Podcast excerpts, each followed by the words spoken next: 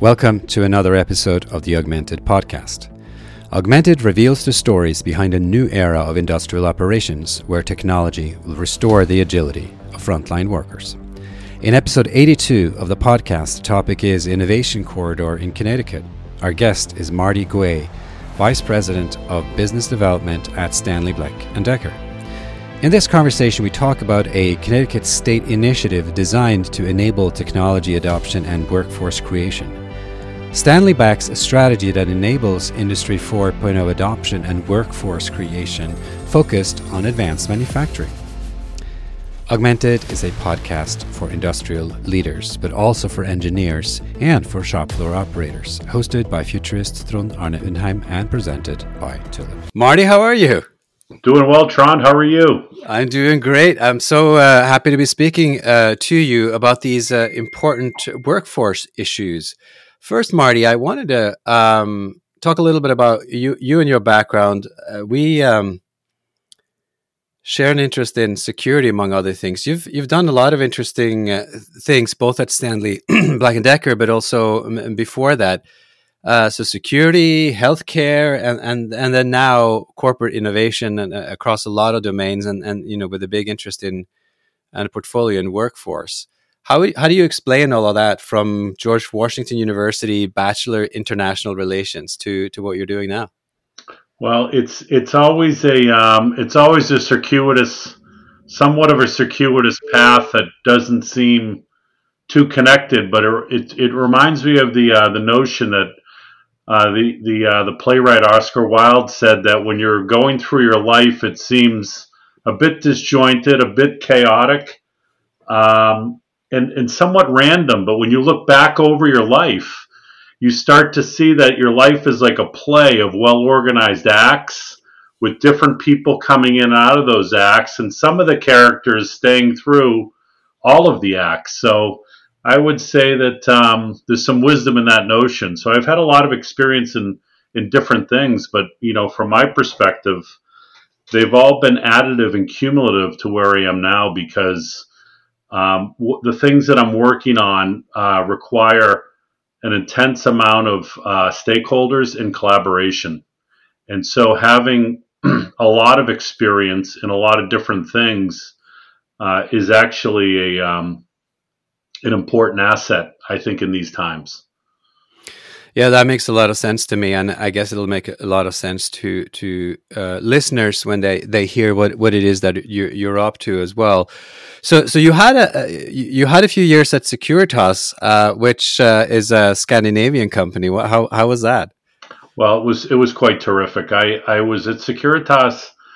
I think between the the parent company uh, and the spinoff uh, almost 12 years, 11 years, and um, it, it's it's it's fascinating to work for a um, a Scandinavian organization. They they have a much more long term perspective on um, on problems, on on seeding solutions that take a long time to bloom. Uh, so I would say, you know, Americans are. Uh, I think they know how to react fast and react well. But in terms of long term planning, uh, I think the Scandinavians are far better, actually. Interesting. So that's security, which brought you into uh, to Stanley, uh, and yeah. and you know not a, everybody is fully aware of this, but Stanley Black and Decker has a, a big security business. Uh, am I? Uh, how did that uh, get started? I, I have heard one story that goes, uh, you you make so many doors, and then doors obviously have locks, and locks are security, and then what, what's the story there? The, the, genesis, I think, of the security division was actually to diversify the portfolio. Uh, our CEO, Jim Loree, uh, at the time, um, 20 years ago, uh, was the CFO, and he realized that we were really um, we were really correlated to large box retailers in our tools division um, and in cycles, construction cycles, um, home home building cycles. So they wanted to diversify the portfolio, and security actually is one of those um, it's one of those companies that doesn't follow a, cycl- a cyclical pattern of performance because you need security all the time. It's like insurance. You know, when, when, when the economy slows down, you don't get rid of your insurance. Mm-hmm. You may try to negotiate a better rate, but but you still have to retain it. So it was a way to diversify the portfolio. We just actually sold our security business back to Securitas. Right. So it's gone full circle, uh, which is interesting. But um, I'm more more than happy to stay with the um, with the big uh, industrial American manufacturer, Stanley Black and Decker. Mm-hmm. Well, so what we're here to talk about, I guess, is a little different because your portfolio now is more in emerging technology and uh, startup ecosystems, and and then you know generally in corporate innovation. Um, and and this is, I think, an area that uh, a lot of people are starting to recognize uh, Stanley for doing a, a, lot of important work there, and in fact, there are uh, quite a few specific programs uh, that you have. M- maybe we'll talk briefly about some of those before we get into the workforce area, because I think uh, you know they, they are obviously in your portfolio they are very related. Uh, you know, off the bat, it may not seem that way. Um, but how, how does uh, all of that relate? Why is it, uh, if I may characterize, you know, Stanley as having su- such a wide portfolio of different types of innovation engagements? You have, uh, and you're better than me to describe this, but you you know you have a venture activity. You also have an accelerator that invests, you know, and works with uh, TechStars and works, you know, very early stage and you have a bunch of sort of spin out activities and then obviously acquisition acquisitions and things like that but there's many many different ways. And, then, of course, as we will talk a lot about, you have these talent programs, uh, both for diversity reasons and, and to, to bring in innovation to the company. Why is it that you're engaged in such a variety of different programs in order to kind of uh, make up this portfolio? I, I think what we realized um, several years back, and we, we, we, hired our first chief innovation officer uh, at the end of 2017, beginning of eight, end of 17, beginning of 18, Dr. Mark Maybury, who was, um, who worked, you know, a long time in government service and, and quasi government activity and, and was the chief scientist of the U.S. Air Force and got his PhD in AI from Cambridge. Say, what is a tool company worried about that kind of stuff for? But what we realized is that, you know, 99.999% of all innovation in the world takes place outside of our company. And we needed ways to be connected to those ecosystems, to those startups, to those investors who are investing in things that, that really were important for us. Uh, we needed to connect into communities that were solving problems without legacy. You know, we're we're a 180 year old company. We need to bring legacy along. Startups can clean paper and go forward. So they look at problems very differently than ours. So we put a lot of different, I would say, strategies uh, in motion that connected into these multiple of, of ecosystems, whether they're startup communities, academia, um, uh, venture investing. And of course, you know, when you venture invest, you're dealing with all the other corporate venture arms and and VCs. Um, so you really learn a lot about what people are working on. And we, one of the big learnings we saw is is is is connecting with um, non-competitive corporates. You know, who are working on big problems like ours, um, whether it's things in sustainable packaging or um, you know big data or or other things but but investing in the investing into what other people are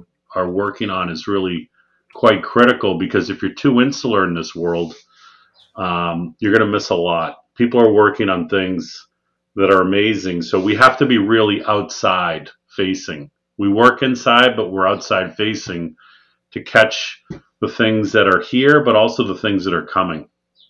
You know, it's so refreshing to hear that from from a large company because you know clearly that's a bit of a prejudice against large companies, and I've worked in many that aren't like that. But the prejudice is, of course, that you sit there and you say, "Well, we are the biggest ship in town. We are the biggest. You know, people will come to us."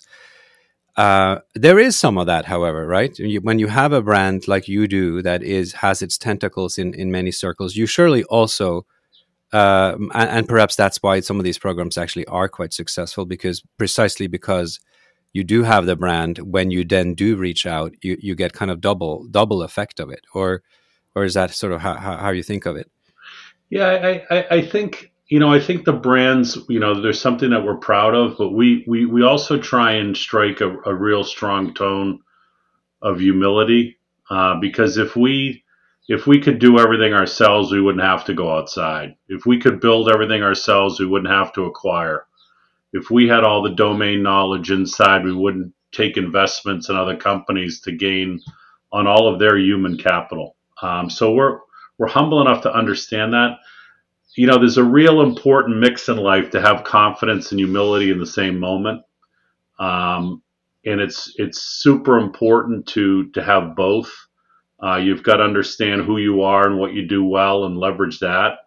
Uh, and you have to understand where you need help and, and, and align with others, either through collaboration, through investment, through just flat out learning. I, I'm, I'm a big believer that people don't spend enough time in their day uh, allocating time to learning. You know, it's interesting you said that because we'll we'll switch to talking about your innovation corridor in Connecticut project uh, that you're engaging with in a moment. But learning is is so important. So when you do have such a portfolio of programs, how is it that you organize what you learn? because it's one thing to have these programs, and I, I, guess to you know to have startups and others talent attracted to these programs, right? But it's a whole nother thing to actually learn from them.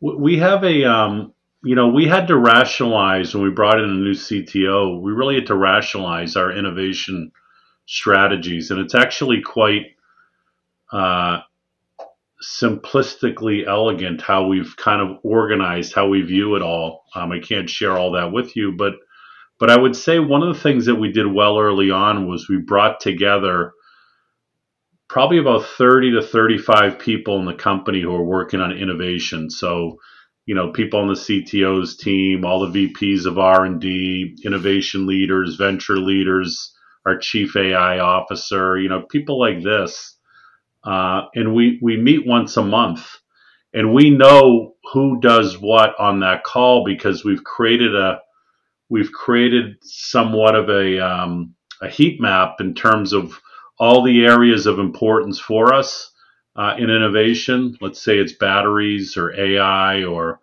different components of advanced manufacturing, and who are the people that are most fluent in those areas or most interested in those areas. So we quickly n- now know who's going to pass a ball to us or who's going to who we're going to pass a ball to.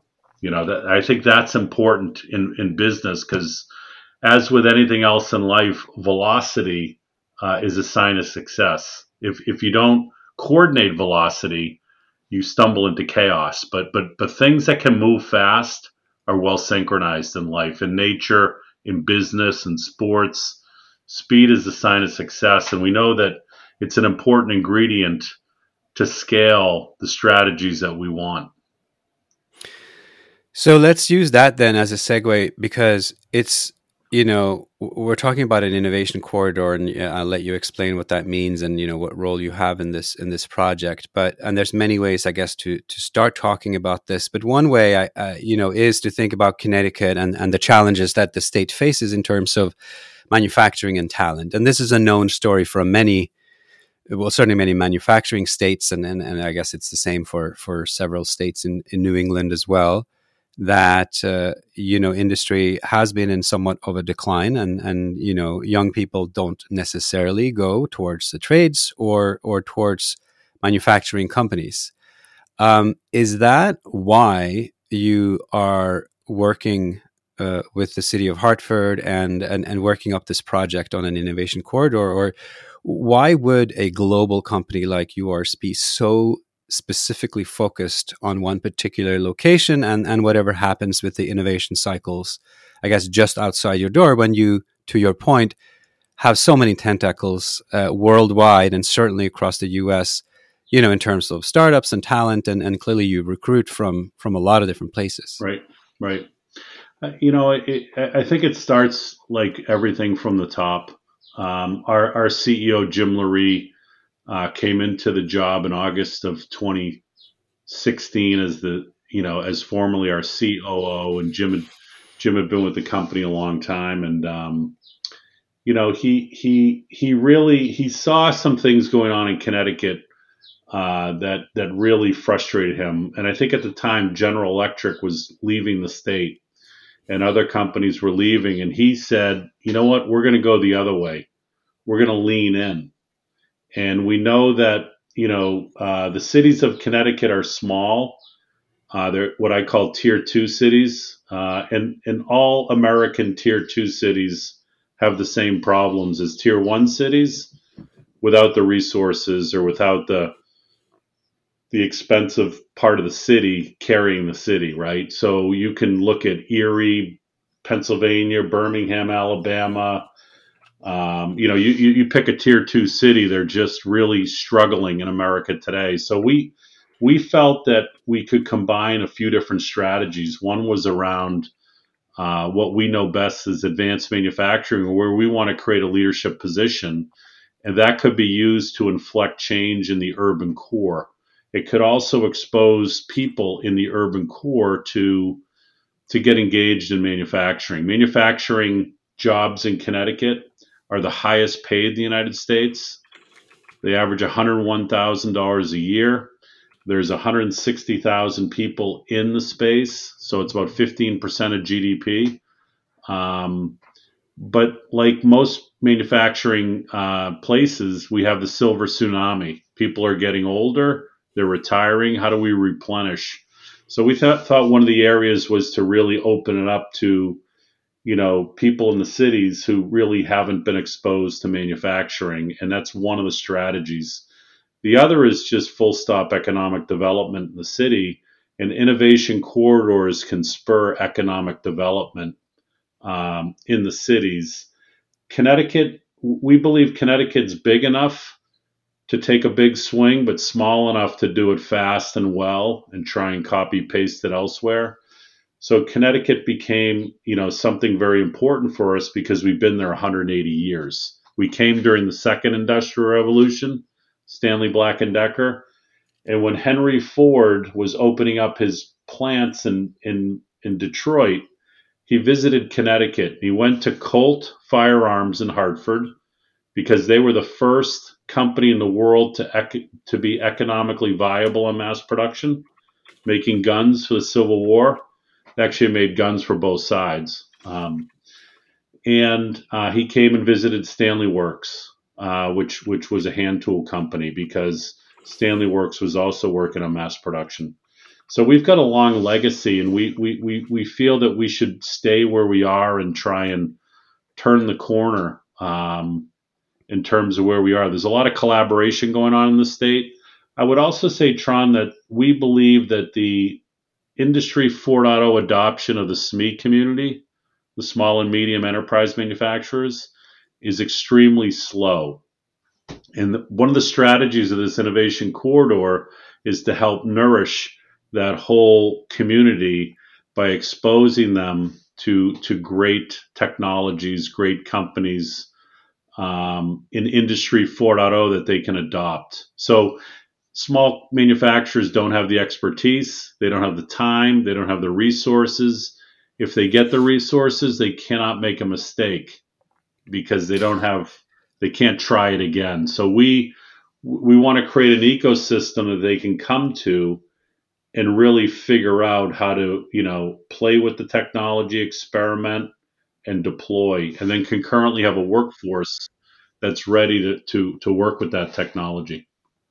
So, so in that sense, the project is also self-serving, I guess, because you need somewhat of a structure around you with suppliers that understand what you're all up to. Is is that kind of? I mean, that that would be part of the sort of the instrumental reason. You you know the the suppliers, the small. So it's not just individual talent you're talking about. You're talking about the organizations that you presumably would work with or want to work with. You want to sort of train, uh, you know, sort of upskill the entire ecosystem as opposed yes. to upskill individuals.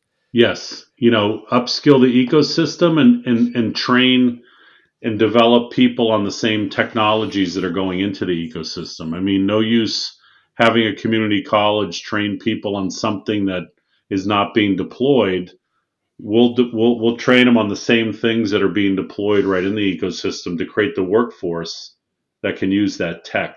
We think hmm. that's really critical. Hmm.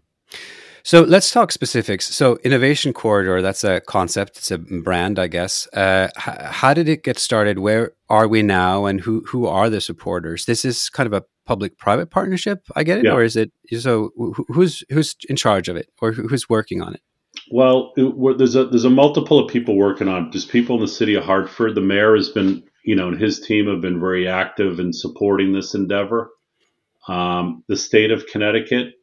Uh, has been very active. The Department of Economic Development, uh, the the the uh, AdvanceCT, which is the economic development agency for the state, the governor's office. The governor has set aside a grant process um, that will fund uh, 20% up to $50 million for this innovation corridor, this innovation campus. So the strategy that we're working on Hartford is actually a $250 million strategy to mm-hmm. include housing, retail. It's really to turn around a neighborhood that has old factories from the Industrial Revolution and, and, and, and re- turn around the neighborhood and, and, and really uh, help elevate the people living there into this new strategy. Uh, there'll be retail, there'll be you know, uh, food and breweries and different things, but but it's a it's a campus like project. Interesting. Um, so the size of this is uh, what exactly? I I, I don't uh, know the downtown Hartford area well enough to sort of imagine this, but yeah, it's not. It's it, it's kind of outside of downtown, but if you could picture a street, um, probably about a half mile, three quarters of a mile long, that'll be the spine of a a neighborhood with a campus. It's on a fast track line, a bus line, so it has full accessibility. It's a very inclusive strategy to really try and get people in the neighborhood and the city engaged in it, not to gentrify a neighborhood, but really to activate talent. We believe there's a diverse talent pool that's trapped in a lot of these cities that don't have access to these kind of strategies. Mm-hmm. Um, so skills based hiring initiatives, you know, so we can skill people up uh, through different programs. Um, we're bringing in companies from the outside to participate, to come into Connecticut to participate.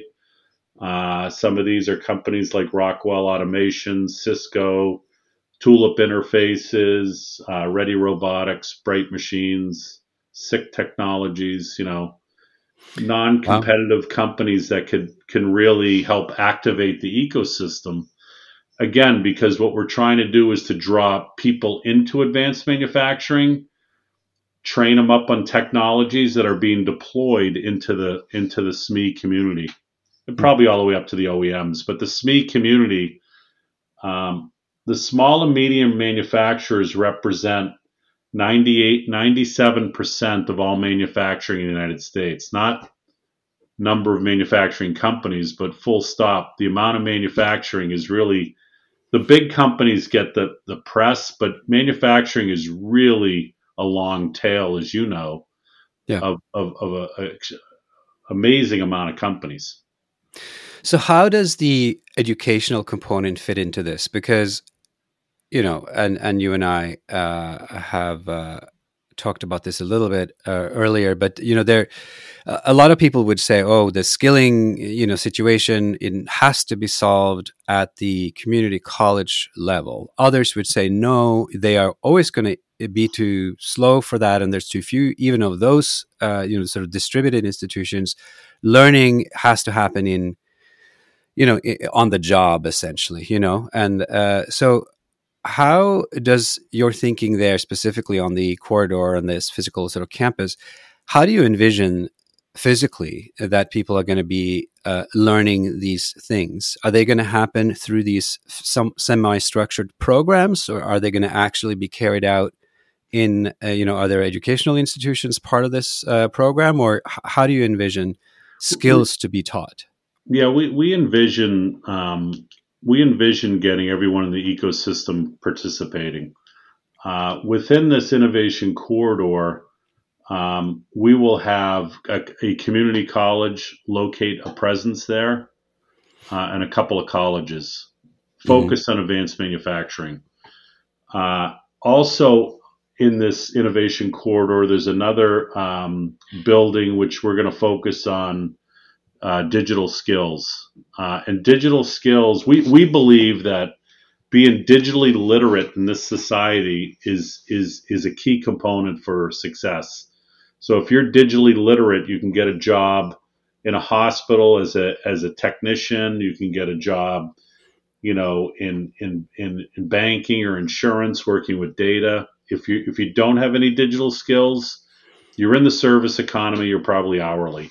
So on this in this campus Trond, we we would have a whole digital skilling um, um, venue, and, and, people who could go through this really don't even have to have uh, went to college or community college. Uh, they could be second career, they could be second chance. You know, they could be people who are young, people older, but we want to create as many cohorts as possible, or at least at least attract these workers into this workforce. There will be also be advanced manufacturing. We talked about um, bringing in a community college, and we're partnering that with a large uh, industrial company who will bring in an academy to help train these people. Um, we're also bringing in some top engineering schools to work in the neighborhood to train and skill people up. Because as you know, manufacturing needs entry level people with a high school degree all the way up to PhDs working on AI, right? Um, so we need we need it all, but we need to have plumbing. I call workforce all the time. It's all about plumbing. We need to have as many pipes coming in. So whether people have you know not went to any formal education or second career or they, they want to get involved in manufacturing at 45 years old and they've been in the service economy we we want them we want to skill them up you know, it's interesting. Education for so long was sort of this mantra in the US like you you know you have to have a college degree and if you have that then you are in one category of people and those are the people that you know a certain class of people would the only people you would interact with and then right. there's another sort of type the the kind of i guess the vocational track where you you know get a job and you know and then people are proud proudly part of that sort of track are you sort of saying that that's becoming now, uh, you know, really an outdated view of things. Like you, you know, you can be very specialized and learn really advanced skills without having gone through the traditional college track. And I guess it, perhaps works the other way as well. Even if you have gone through college, if you're going to be useful in tomorrow's advanced manufacturing environment, you're going to have to, to learn some actual skills uh, as they are practiced in industry today, and they may be different than whatever you you learned 20 years ago, even if you went to a good college. Yeah, I I, I, I mean, leading question. I'm I'm assuming yeah, it's some yeah. we, some version of yes here, but yeah, we we we we uh, we work a lot on this, and I was just um, you, you know uh, communicating with the chairman of Synchrony today, and she Margaret Keane, and she um, Synchrony's used to be GE, GE's uh, card company, GE's uh, card services, right? They're one of the biggest, one of the top ten financial institutions in the country, and Margaret Keane's the chairman, and she wrote an op-ed today on or yesterday on on workforce skilling, um, and a couple years ago, 50 percent of all their jobs required a college degree. Today, um, only 10% do. Yeah. So they've really changed what's required. I will say I'll give you a couple statistics that'll you'll you'll you'll you'll scratch your head a bit because of the disconnection with it formal edu- institutional education and workforce. Um, 60% of all job postings in, uh, require a, a, a, for large companies require a college degree. 33% of Americans have a college degree. So you think about that notion, you can see the mismatch all of a sudden.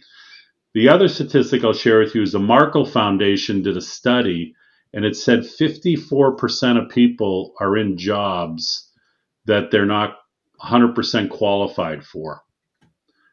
So they may they may be a job where it says you know MBA required and somebody has a bachelor's degree, you know, all of those kind of things, right? Yeah. But you know, it's it's you know, learning. You know, there are things that you can learn in school, and there's things that you can learn on the job. And a lot of things you can learn on the job you can't learn in school. And I think this has been underrepresented uh, for a long time. I always tell people I've yet to meet a person in the world who's learned how to swim or ride a bike reading a book. right? You just yeah. there's certain things that you have to you have to do, right? And there's certain, you know, in, in technology today is transformational. You know this. You're in one of these transformational organizations, but I don't know anybody who's bought an Apple phone and read the book, the manual, or downloaded it. You turn on that technology, you're working with it. And the technology is, you know, the purpose of technology is to make something simpler. A lot of technology does the opposite, but great technology is to make things simpler. And that, you know, Apple has succeeded in that, right? Marty, I'm so glad you brought us onto the simplicity point because I was going to challenge you on this. Uh, you know, even the definitions here are a little misleading, I, I find, right? Because Industry 4.0 I mean, perhaps it was a good idea at the time to create that term, but it means, at least to me, um, so many different things that it, it, it stands for some sort of uh, cornucopia, some list of enormously advanced technologies. And but as you point out, and I want to I want to hear what you think about this if you think about low wage earners all the way from the bottom really of the corporate uh, ladder here and you have the ambition that also they are going to benefit from this new age of manufacturing and that's sort of what you're saying. Yep. how on earth is that going to happen if the technologies remain with the idea that you need to become an expert before you even start using the technology? It is so different from what an apple phone takes as an assumption, which is anybody can walk into the store and buy a computer that's so advanced that you would have to be a PhD 20 years ago to really kind of right. exploit the opportunities of what uh, what something that we have in our pockets today is doing. Yet the skill level it takes, I, am going to assume to to operate an iPhone. And I've seen it with you know my, my kids that are you, you know from an early age. It is just a very, very intuitive interface. When are industry technologies, well, one, when are they going to cater to that kind of reality? And, uh, and, and how would your initiative there in, in, in Hartford help that? It, it has challenge? to go that way. It, it, if you put people in the middle, if you put people in the middle, then you'll get to that destination, or you will you will focus on a human led uh, innovation. But I, you know, I would say that I've been in this innovation world and, and been all over the world and met with all kinds of different people. What I realized is that there are a lot of people working, including in advanced manufacturing, on very complex problems. And you know from your from your early days in high school math and college math, when you have a complex equation, a lot of constants and variables, some some in you know English letters, some in Greek letters, whatever. When you create a solution, that solution is complex. A complex problem creates a complex solution, or a complex solution solves a complex problem. The real innovation is taking the, the complex solution and making it simple. And when you make it simple, you X out this, you X these out, you cross these out, and when you can make it simple, you make it stronger and you make it scalable. You cannot scale complexity. You only can scale simplicity. And I will tell you, anything that is scaled in the world has been simple. But if you look behind the curtain, it is rigorous complexity hardwired that that is not is not uh, running over the participant who's using that technology or working with that technology. And I think this is what we need to solve for in manufacturing. Uh, well, Marty, so then I want to bring us full circle because you said, you know, in the early days, uh, Henry Ford came to Connecticut and he was impressed by mass production. And there are many stories about the early industrial revolutions, uh, you know, even the second uh, industrial revolution. But arguably, in those early days, yes, some of those technologies, you know, they weren't exactly friendly to workers, you know, as a system, and they became kind of exploitative, or at least the system wasn't, you know, hasn't been ideal to workers.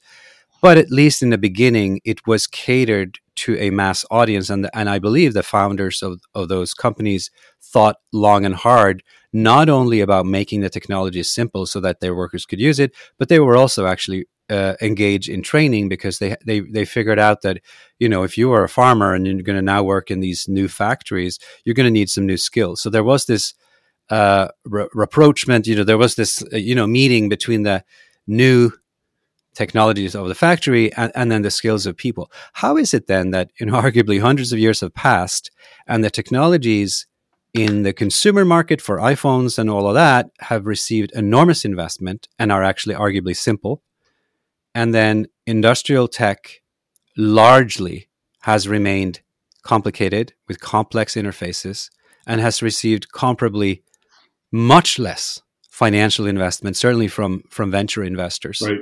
Right. So, uh, uh, number one, why is this happening? And and two, is is any of that changing? Are you able to see a, a path here? Where are you seeing some of these new companies coming in and potentially now actually simplifying the the reality for for workers, operators, you know, anybody that's not kind of in a management track who's lucky enough to sit by a desk, you know, like you and I, with a nice little, you know, with a nice screen and can it's, it's can focus. Yeah, it's a great question. I, I, I, I was thinking while you were asking it about um, service.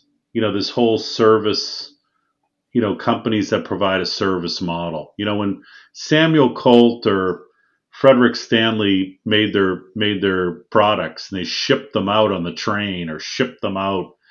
There was no way to ship it back and have somebody fix it and ship it back. I mean, they had to build products that were all almost self-serving, and and the guns that were made, you know, interchangeable parts. So if something went wrong on the battlefield, you know, a common soldier could could could could could operate this technology. And I think I think sometimes, and I, I, I the, the software companies are notorious for this, right? They they'll publish things with with bugs and and you'll have to hire their you know their trained ERP person or this person and all of a sudden now you're you're knee deep into a forever moment uh, that's never really perfect uh, but I think I think where the I think where the world is going because the world is, you know, what's happening in the world today um, is that we're looking to, we're looking for full participation.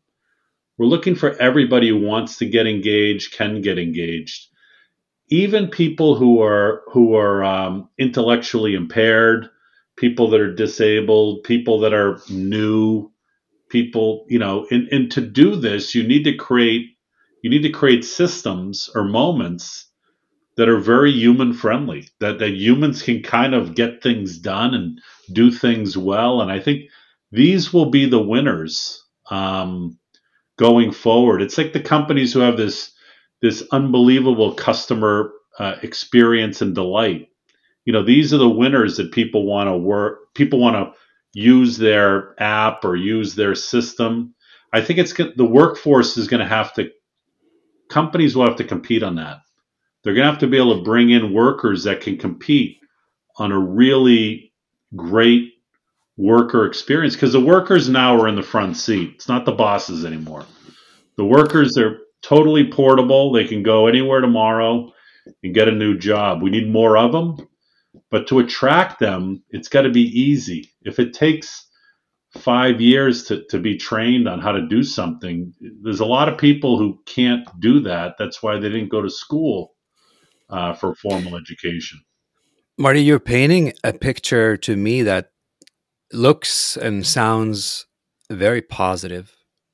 How long will it take to ask you kind of more of a futuristic question before this vision that you have in front of you here, where everybody participates literally where we're we're sort of back to this labor market where we need everybody um, yep. and that truly isn't just something you know one says because it sounds like a good thing to say but it actually is realized in the sense that people feel m- much more uh, that they're participating in the economy, and and this is you know this has been of course exploited by politicians. You know everyone wants this to be the case, right. but you seem to be you, you seem to be uh, you're you're actually describing the steps to get there.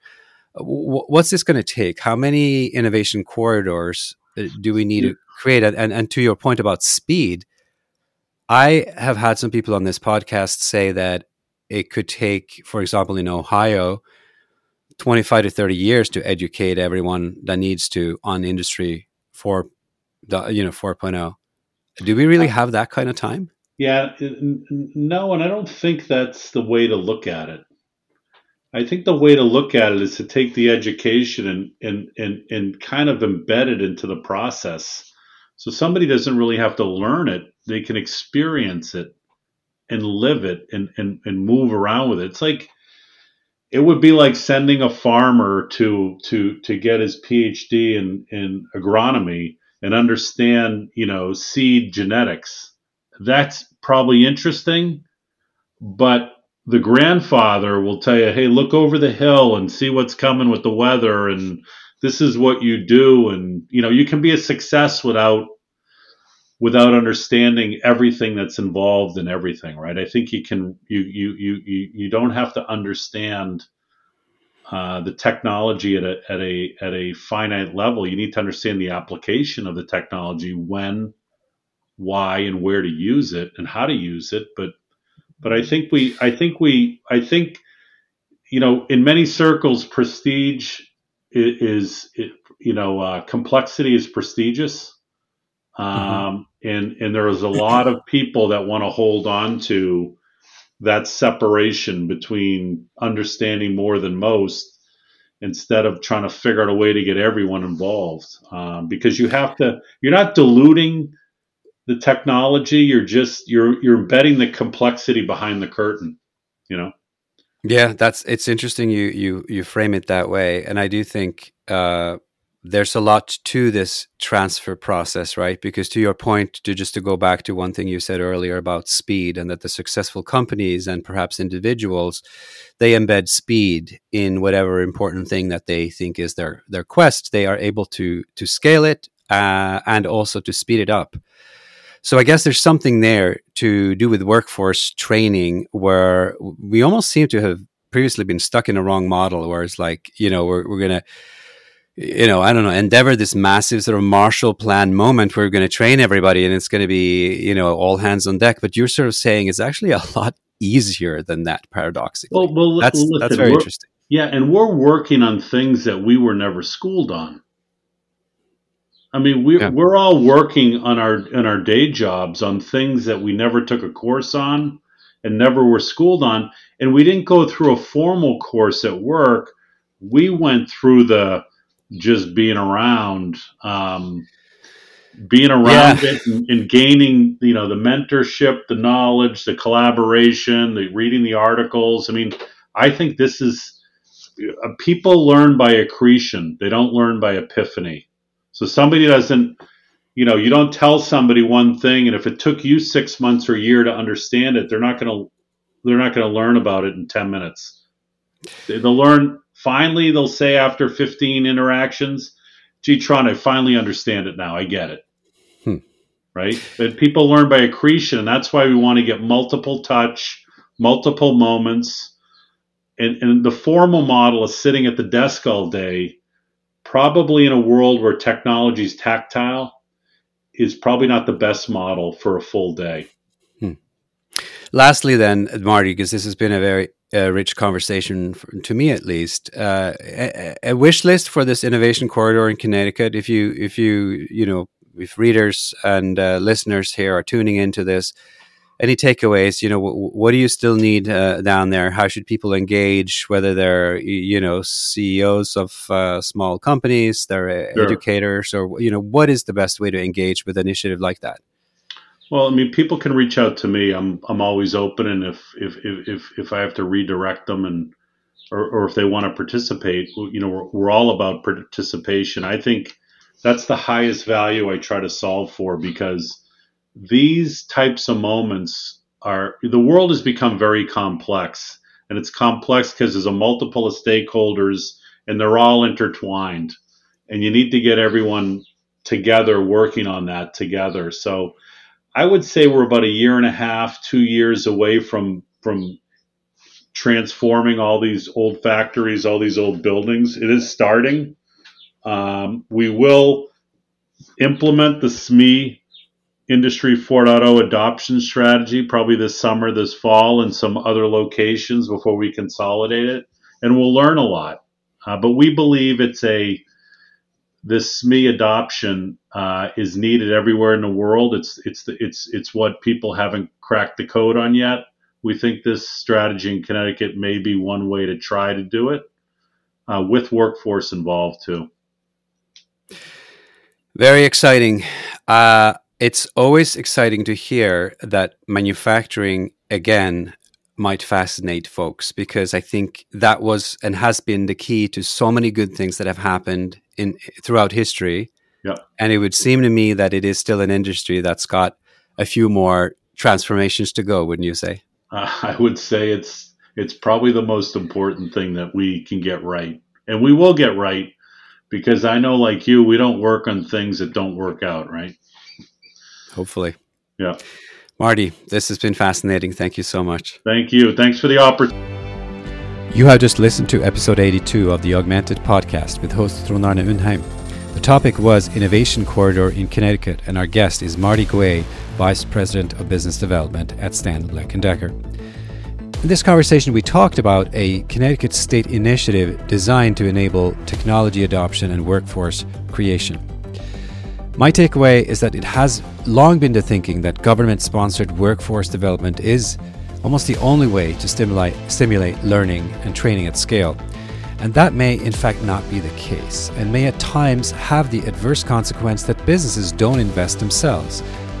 But focused funding and initiatives do help, and the CT Innovation Corridor seems well thought out and will presumably revitalize an important area around Hartford, which is much needed. Thanks for listening. If you liked the show, subscribe at augmentedpodcast.co or in your preferred podcast player and rate us with five stars. If you liked this episode, you might also like episode 62 on manufacturing excellence in Michigan. Hopefully, you'll find something awesome in these or other episodes. And if so, do let us know by messaging us because we would love to share your thoughts with other listeners. The Augmented Podcast is created in association with Tulip the frontline operations platform that connects people, machines, devices, and the systems used in a production or logistics process in a physical location. Tulip is democratizing technology and empowering those closest to operations to solve problems. Tulip is also hiring, and you can find Tulip at tulip.com. To find us on social media is easy. We are Augmented Pod on LinkedIn and Twitter, and Augmented Podcast on Facebook and YouTube. Augmented industrial conversations that matter. See you next time.